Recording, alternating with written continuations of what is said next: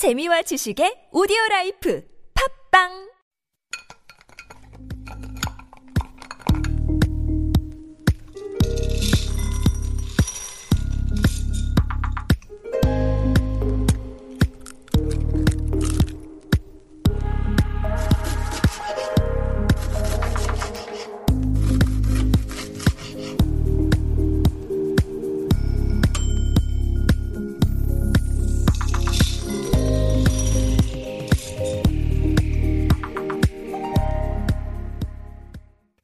My name is Matthew Chung. Welcome back to Super Radio. This is Korean Delicacy on TBS EFM 101.3. I've been a chef now for over 12 years, cooking all around the world, and Korean Delicacy is all about those most delicious things to come out of Korea. Language and food have always had a funny relationship, especially as food crosses borders across time. Both the names of what we eat and what we eat changes how ketchup originated as the Malay word for fish sauce, then became a condiment made from mushrooms and walnuts eaten by the British in the 18th century, and then finally became the ubiquitous sweetened American tomato puree that somehow becomes synonymous with uncultured, yet we all love, is a fascinating voyage of culture and language. Even today, ketchup is called by different names around the world. Australians and New Zealanders are more likely to call it tomato sauce, which I'm sure has caused more than a little confusion among travelers looking to order pasta. And even within American borders, there's a ketchup catsup divide. In Korea, we have four different words kuk, jjigae, tang, and jeongol. Ostensibly, these are four different words for soup, or is it stews? And what's the difference between those words? We have a lot to unpack here.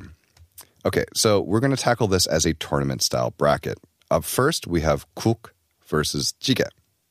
So we're going to run through a couple of the common jjigaes out there: kimchi jjigae, kimchi stew, doenjang jjigae, soybean paste stew, piji jjigae. This is one of our favorites at home. It's using ground mung beans. You normally actually find these as a byproduct of the tubu making process, but what you get is this very rich, very hearty, but at the same time very good for you uh, stew. Sundubu jjigae which is a silken tubu, a soft tubu uh, stew.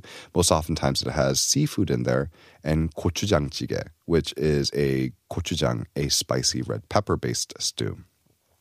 And then we have some of our common kuk. Miokguk. It's a seaweed soup with beef in it, and this is the one that you eat for breakfast when it's your birthday.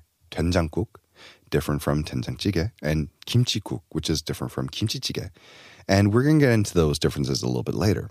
Kongnamurguk, which we've mentioned on this uh, show before, it's a super simple, super satisfying soup that uses mung bean sprouts. And you might think that sounds super boring, but it's very, very good.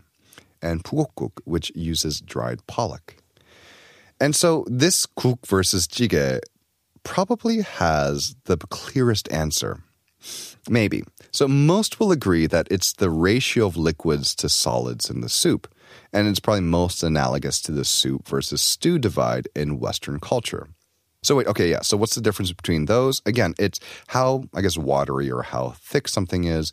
Some will also say it has to do with how much meat there will be in a soup versus a stew, although that one falls apart a little bit. So we're mostly looking at the water, liquid, broth content. Soups are lighter, stews are thicker.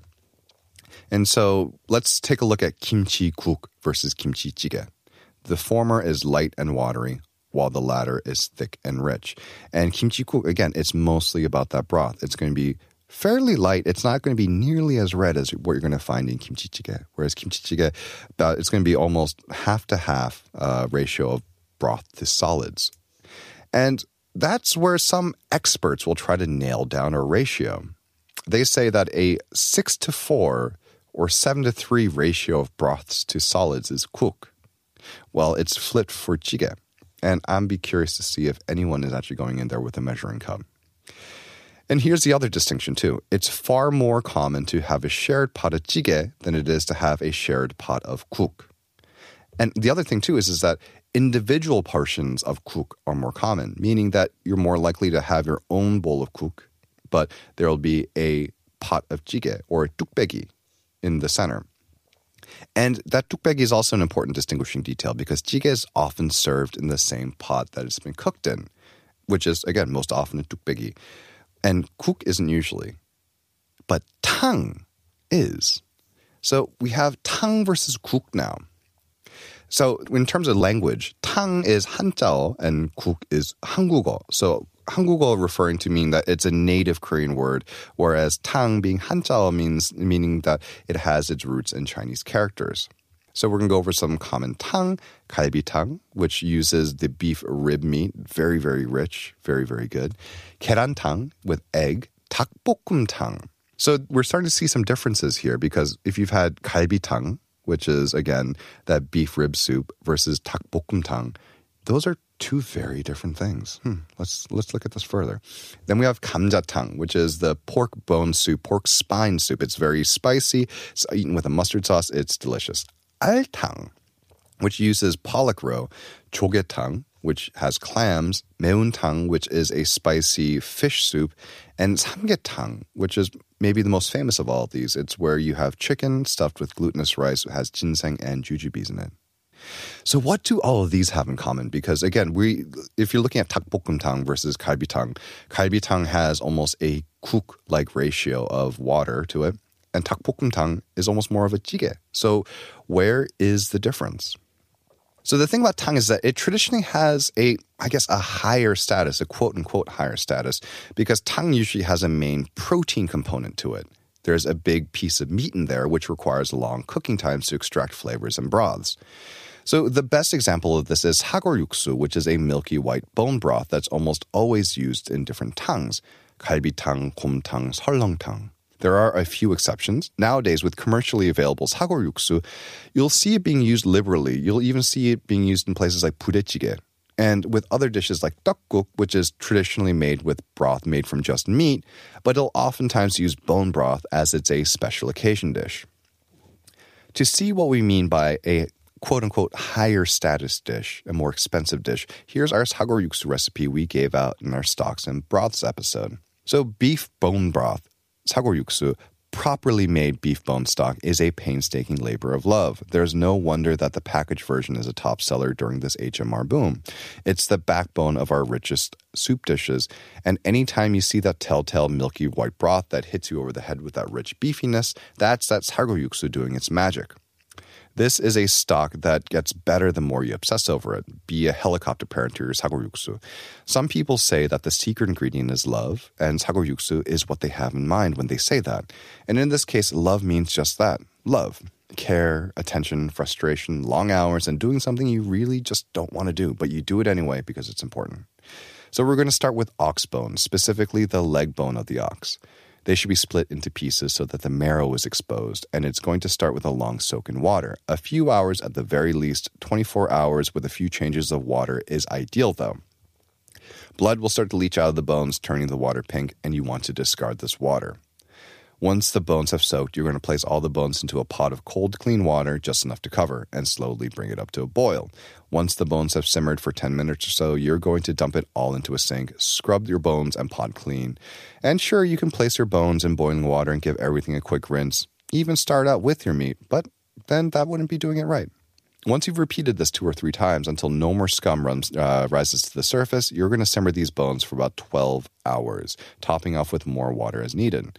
When you're in the final stretch of cooking, let the stock reduce down to half its original amount of water. Finally, strain out the bones and let the stock cool slowly overnight. Remove the solidified fat the next day. And now you're going to do it all over again, but this time with meat and vegetables. Again, you could boil all the meat and vegetables along with the bones, but if you're really going to get the best possible flavor out of the stock, you're going to want to cook them separately. And that seems to be the big distinction between tang and jigen kuk. It's that these tangs require long cooking or they have some protein element that require extraction of flavor. Chogetang with clams. You don't cook that for hours and hours on end, but it's full of clams, and those clams will comprise the main source of the flavor. Kerantang, which is made with eggs. Again, you don't cook it for a long time. That would be kind of gross. But the thing, whole thing is mostly all protein, and that seems to be where the distinction lies.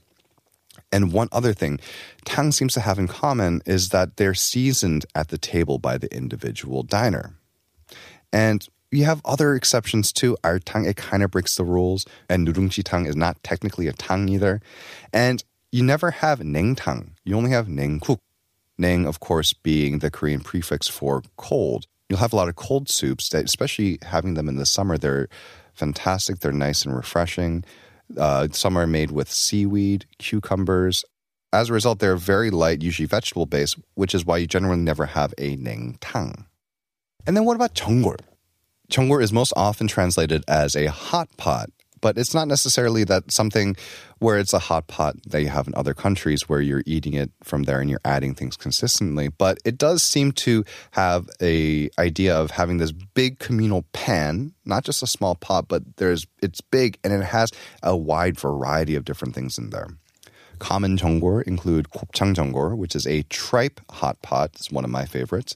버섯 jongor, uh, with mushrooms, mandu jongor with mandu or dumplings, 불고기 전골. And this is a, this is an interesting one because bulgogi jeongol is one that you can often have as an individual portion, but we'll get back to that later. Nakji jeongol, which is made with small octopus. Whether you're having an individual portion or a shared portion, it's almost always served at the table, which makes me think 부대찌개. It sounds like a jeongol, doesn't it? But why is it a jjigae? And that's the thing about language is that it's a very complex and it's an inexact thing because there are a bunch of jims that should be chonggol as well. Jimtak, haemuljjim, they are basically chonggol, but for some reason they get the word jim, which means to steam. And they're no more or less steam than any of the chonggol that we just mentioned. And while we're at it, takbokkumtang and jimdak also share the same basic DNA. If you're not familiar with these dishes, both of them are based off of chicken. Takbokkumtang, it's a red, spicy hot pot casserole stew. I don't even know what English word to use at this point anymore. And jimdak, it uses a soy based. Both of them can be spicy. Both of them can have additions like potatoes, carrots, uh, tangmyeon, which are cellophane noodles. And so why the different words? Why is one a tang and why is one a jim? And come to think of it, why is jimtak and not takjim, like keranjim? Also, why is that esteemed as well? Because if you've never had it before, it's basically an omelet. I don't think we actually figured anything out today because we also have things like chorim and peksuk. Well, we'll figure it out at some point. In any case, thank you for listening to Korean Delicacy on Super Radio. Check out our Instagram at Super Radio 101.3 and please send any episode requests to superradio101.3 at gmail.com. Thank you for tuning into TBS EFM. I'm your host, Matthew Chung, and I'm off to lunch.